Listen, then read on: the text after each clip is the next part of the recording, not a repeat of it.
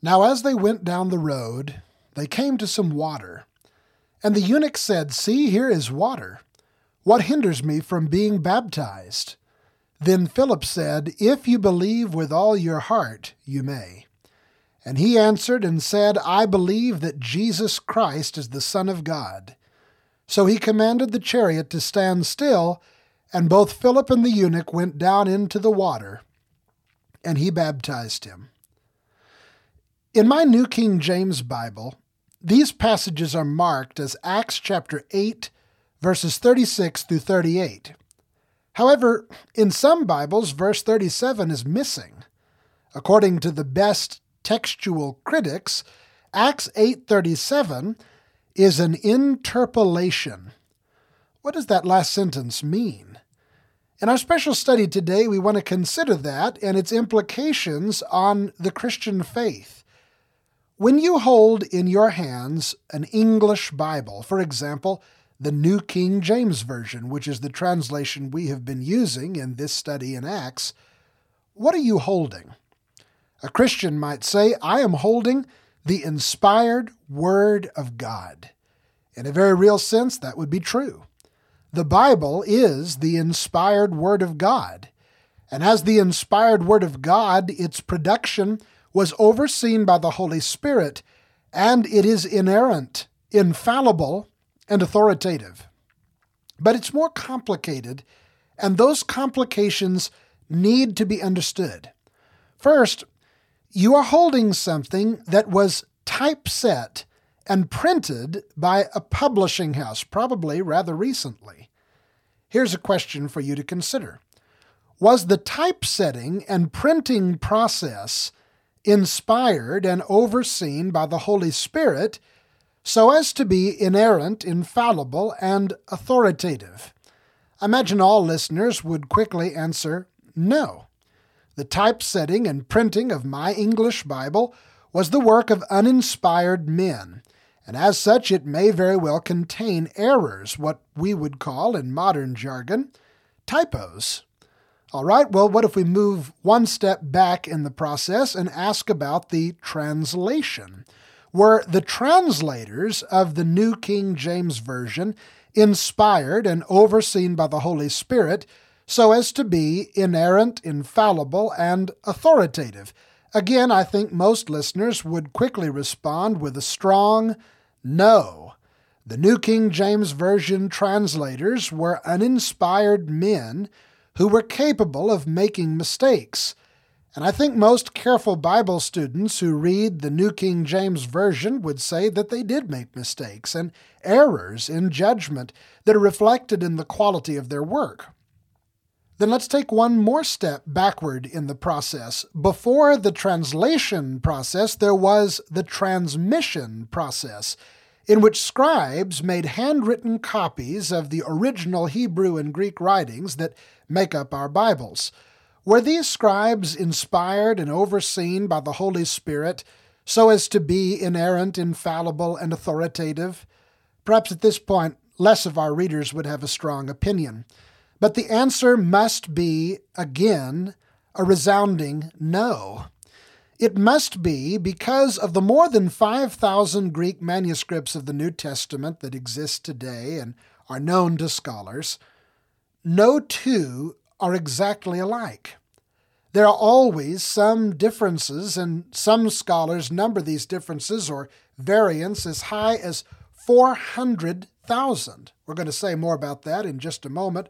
But for now, we must acknowledge that the scribes who produced the manuscript copies were uninspired men who did make mistakes. Now take one step further back the original documents written by the apostles and prophets, were these men inspired and overseen by the Holy Spirit so that their production was inerrant, infallible, and authoritative? Yes, absolutely. there were no errors, no contradictions, no real problems in the originals except those that might be caused by ignorance on the part of the readers. So, yes, the Bible is the inspired Word of God. And as the inspired Word of God, its production was overseen by the Holy Spirit, and it is inerrant, infallible, and authoritative. What we hold in our hands with our New King James Version or some other modern translation is the product of an effort by uninspired, fallible, errant men through many centuries to make the inspired, inerrant, infallible, authoritative Word of God available to us, modern English speakers 2,000 years removed from the youngest texts of Scripture. Error and problems may and do occur at any point in the process of uninspired human work. Let's use the typesetting and printing stage as an example. In 1631, one edition of the King James Version included a very serious and dramatic error in typesetting. The printers accidentally omitted the word not from Exodus 20, verse 14, causing the passage to read, Thou shalt commit adultery. This came to be known as the Wicked Bible. All would agree this was a major problem. There is a significant difference between thou shalt not commit adultery and thou shalt commit adultery. If the latter version had been accepted, the implications on Christian ethics, morality, and theology would have been immeasurable. However, this misprint did not cause any disruption in the Christian faith or schism in the church. Now, how was that possible? As serious a mistake as it was, it was easily identified and quickly dismissed. And the pure original was not lost because of it. There are several reasons for this. First, in spite of the fact that more than 1,000 copies of the Wicked Bible were disseminated to the public, there were millions of Bibles that did not include the misprint. Furthermore, no Bible printed before 1631 included it, Furthermore, no Bible outside the English language included it. Furthermore, the reading was cumbersome and seemed out of sorts with the flow of the text. It was odd to read, Thou shalt not kill, Thou shalt commit adultery, Thou shalt not steal, Thou shalt not bear false witness against thy neighbor, Thou shalt not covet. Furthermore, the reading was contrary to the clear teaching of the rest of sacred Scripture. If that reading was right, then other parts of the Bible were wrong. All of these issues helped people identify the typographical error and put it away so that it would not trouble believing people who wanted to understand God's Word ever again. We could tell a similar story with the process of translation. Over the years, English Bible translators have very frequently reviewed and revised their translation work because Further reflection revealed room for improvement.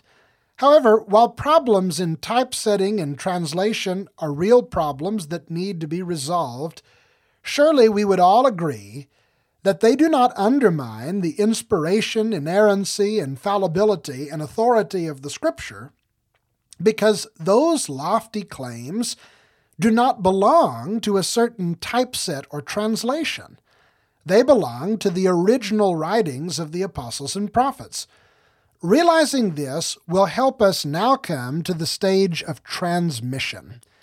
In the production of Bible manuscripts, which took place from the time the first book of the Bible was written over 1400 years before the birth of Jesus, all the way to the invention of the printing press, a little over 1400 years after the birth of Jesus, extreme efforts were made to preserve the text of sacred scripture precisely.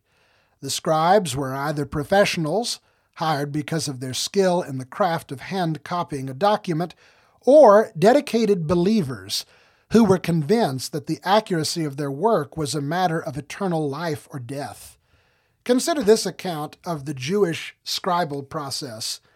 Quote, in making copies of Hebrew manuscripts, which are the precious heritage of the Church today, the Jewish scribes exercised the greatest possible care, even to the point of superstition.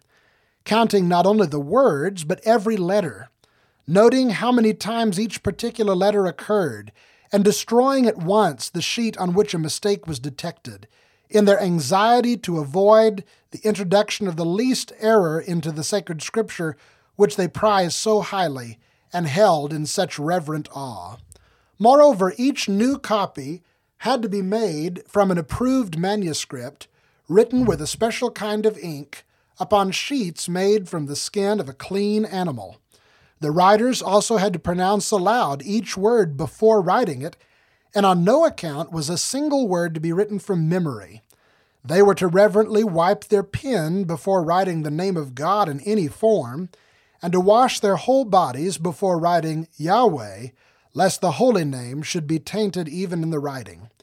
The new copy was then carefully examined with the original almost immediately, and it is said that if only one incorrect letter was discovered, the whole copy was destroyed.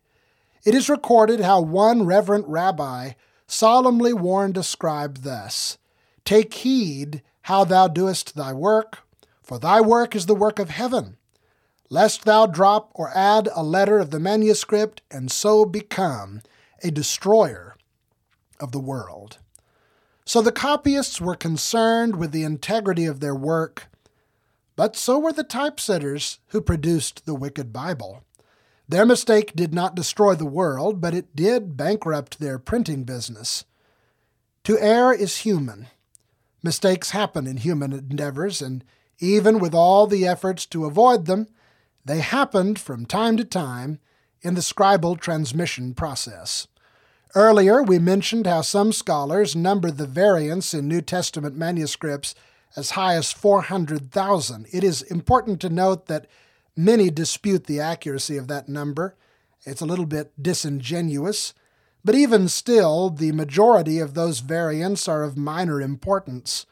They're matters like punctuation, word order, insignificant phrasing differences, repetition of words or phrases, uh, misspellings, phrases from one part of the Bible accidentally being inserted into another, words or phrases or lines accidentally being skipped, and differences over what to call a place or a person. Those are very minor, and their impact on the text, even if no good resolution could be established, one choice over another would have virtually no impact on the ethics, morality, or theology of Christianity. The science of identifying and sorting through these variants is called textual criticism. And responsible scholarly textual critics would not call the majority of these variants problem passages because they are easily accounted for as simple typos, to use the modern term.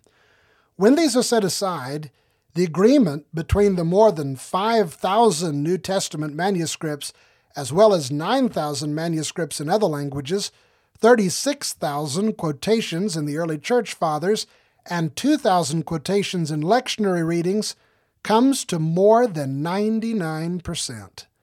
To put it another way, the questionable or problem texts represent less than one half of 1% of the New Testament that is essentially zero. But it is not quite zero. There are some problem texts. These texts are called interpolations. That refers to passages that are present in some manuscripts and have been included in some English Bible translations, but according to the best textual scholars, they were not a part of the original inspired, inerrant, infallible, authoritative writings. James E. Smith reports that these problem passages come out to about 400 words or 40 lines in our English Bibles. If this is right, then when we find an English Bible that does not include these words or phrases or lines or sections, we should not protest that the publishers or translators have removed something from the Bible. Instead, they have opted to follow manuscripts that do not include those words or phrases or lines or sections because they determine that they were added to the Bible later. And we would all agree that it is no better to add to the Bible than it is to take away from it. But Really, the question that most of us will be asking here is how do the textual critics make that determination that these words or phrases or lines or sections are interpolations? Well, they do so by a very similar process to the one we used to identify the problem in the Wicked Bible. First, they ask, what do the majority of manuscripts say? Second, they ask, what do the oldest manuscripts say? Third, they ask, is this reading confined to a particular translation, or does something like it appear in multiple translations or languages? Fourth, they ask, is this reading cumbersome and out of sorts with the flow of the text? Would the passages make more sense without it? Finally, they ask, does this reading harmonize with the clear teaching of other scriptures, or does it create an unnecessary problem in the Bible as a whole? The late Dr. Norman Geisler, who was a very conservative scholar and an ardent defender of biblical inerrancy, gave this list, in order of priority, for evaluating between texts to identify interpolations which demonstrate several other issues that the scholars consider. Number one, the older reading is to be preferred. Number two, the more difficult reading is to be preferred. Number three, the shorter reading is to be preferred. Number four, the reading that best explains the variants is to be preferred. Number five, the reading with the widest geographical support is to be preferred. Number six, the reading that most conforms to the style and diction of the author is to be preferred. Number seven, the reading that reflects no doctrinal bias is to be preferred. To learn more about these criteria and how their tests are applied, we direct listeners to A General Introduction to the Bible by Norman Geisler and William Nix, which discusses this subject at great length. There are several texts that may be familiar to us which modern textual critics have determined are interpolations.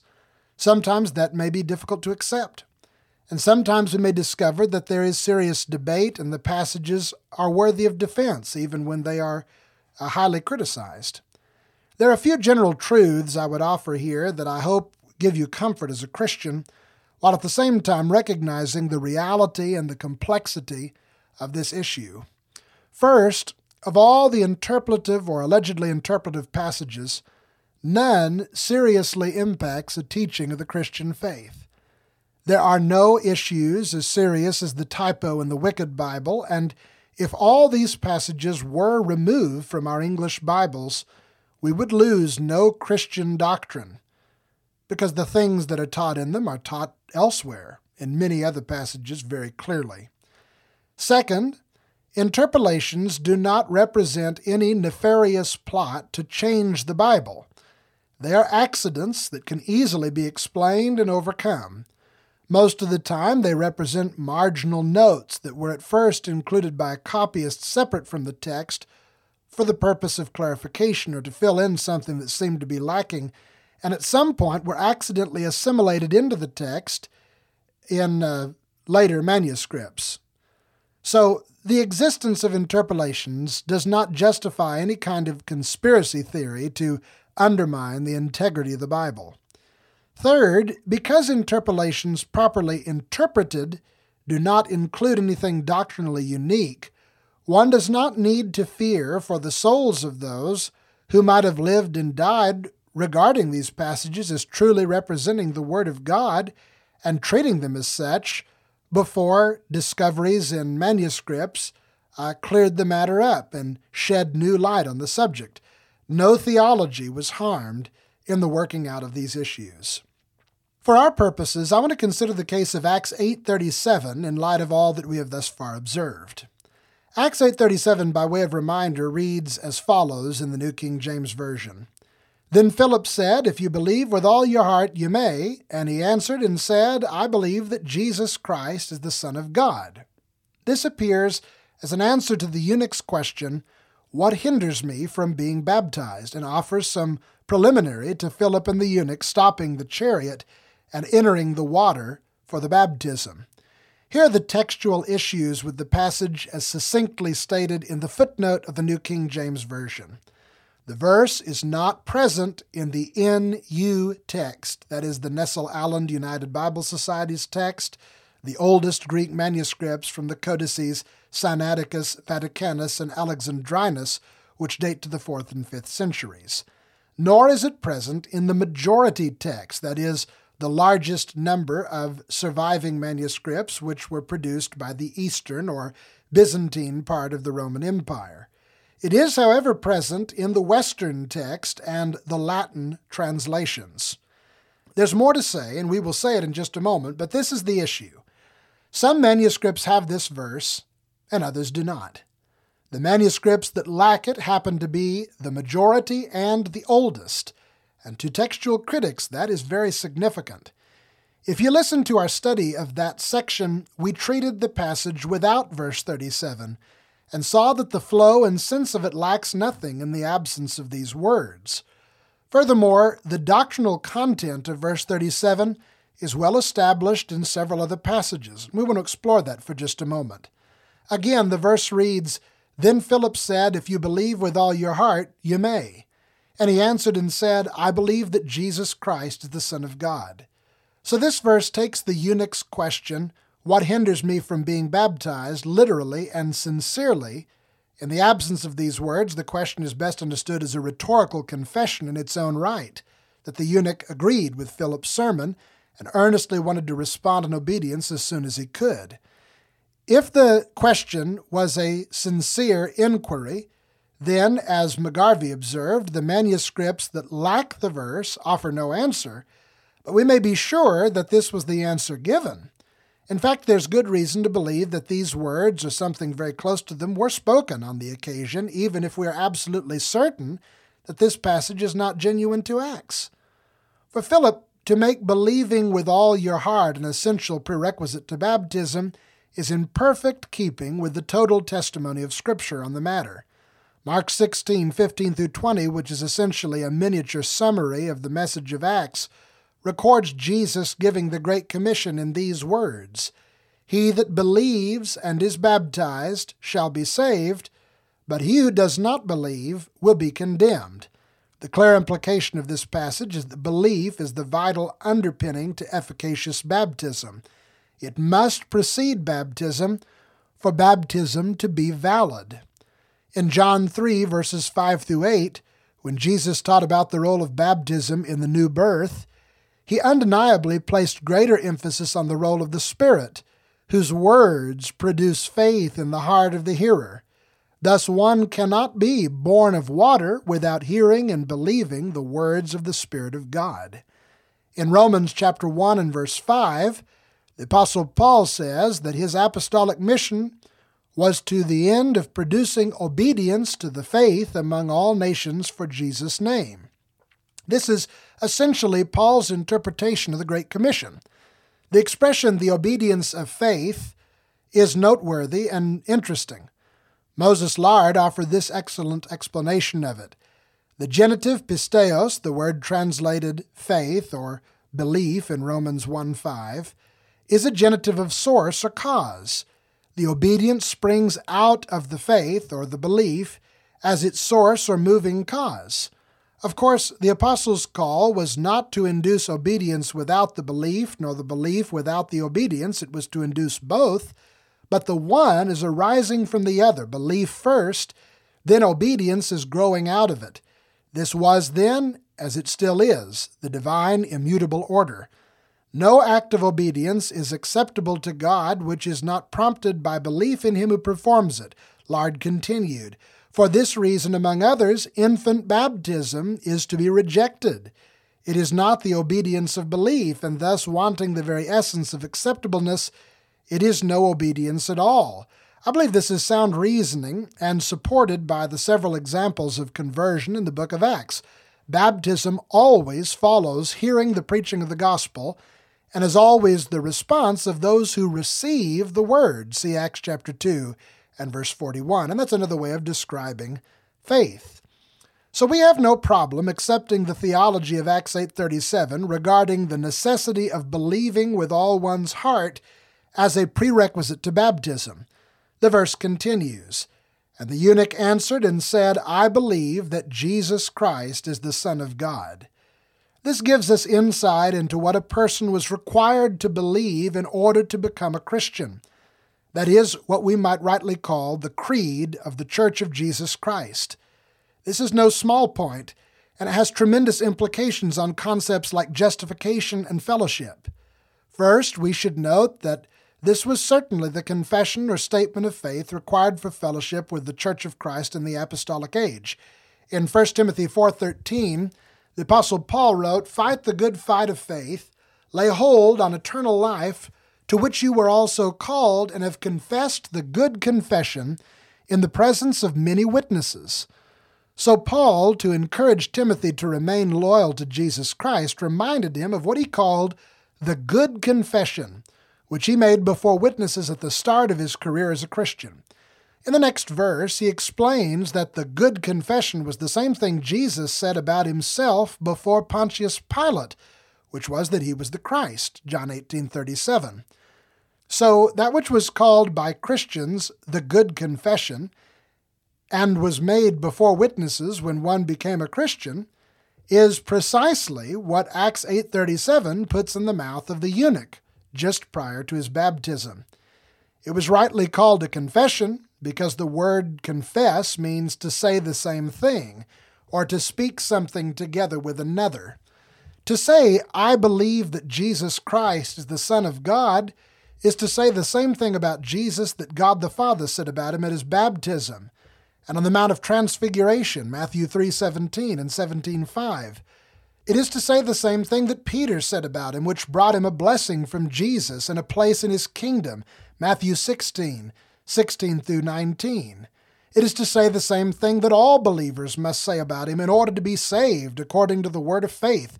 Romans 10, 8 through 10. It is to say the same thing that the angels of heaven said about him when he was enthroned at the right hand of the Father on high. Philippians 2, 9 through 11. This is the confession that brings God the Father, Jesus the Son, the holy angels, and all the redeemed together into one solemn fraternity and fellowship. And that is well supported beyond Acts 8:37. Thus, we think McGarvey was right to say, the fact that it is interpolated did not prove that the eunuch did not make the confession. If this passage is an interpolation, it may be very easily accounted for. Very likely it began as a marginal note, inserted for one of two reasons. First, the scribe may have been perplexed by the historical blank if he took the eunuch's question non rhetorically and wished to supply readers with a clear understanding of how Philip would have answered, which he based on the very well known and well established apostolic practice. The second possibility is that there was an oral tradition of the eunuch's conversion which likely was circulated among believers by Philip himself, in which this part of the conversation was included.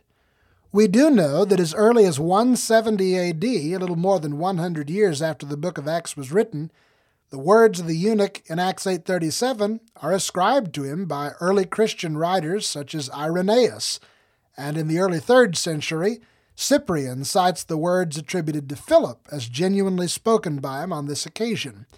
This may mean there was a manuscript that included the 37th verse that these men had access to, or it may support the idea of an oral tradition. Its inclusion in the Western text should not be taken as much evidence for its support because the Western text is considerably longer than the Alexandrian or majority text, and it seems to be severely embellished with a mixture of traditions which may be valuable and speculations which are not valuable. We're going to have more to say about the confession in future study, but for now, we can summarize what we have learned about the issue of interpolations. Between us and the inspired, infallible, inerrant, authoritative Word of God written down by the apostles and prophets are hundreds of years of uninspired human efforts in transmission, translation, typesetting, and printing. In all those human efforts, mistakes have been made which must be overcome in our effort to access the perfect original. The thrilling truth, however, is that all of the mistakes can be fairly easily identified and overcome and that no mistake, certainly none that was not quickly detected, was so serious or grievous as to adversely affect the faith of Christians.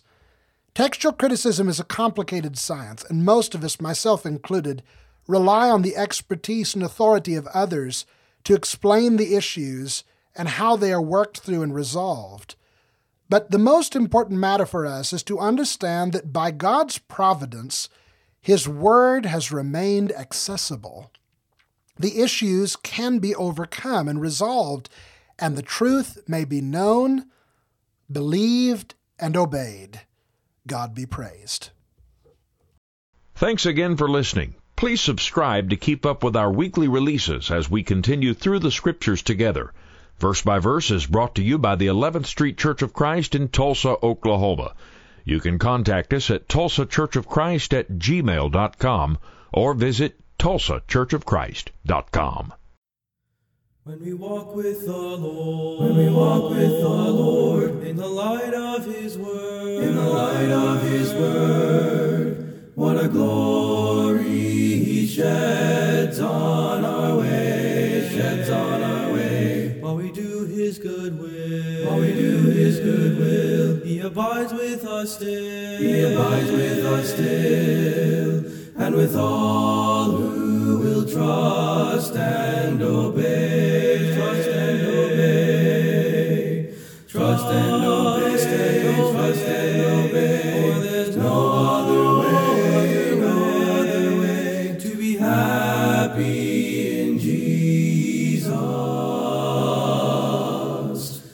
but to trust and obey.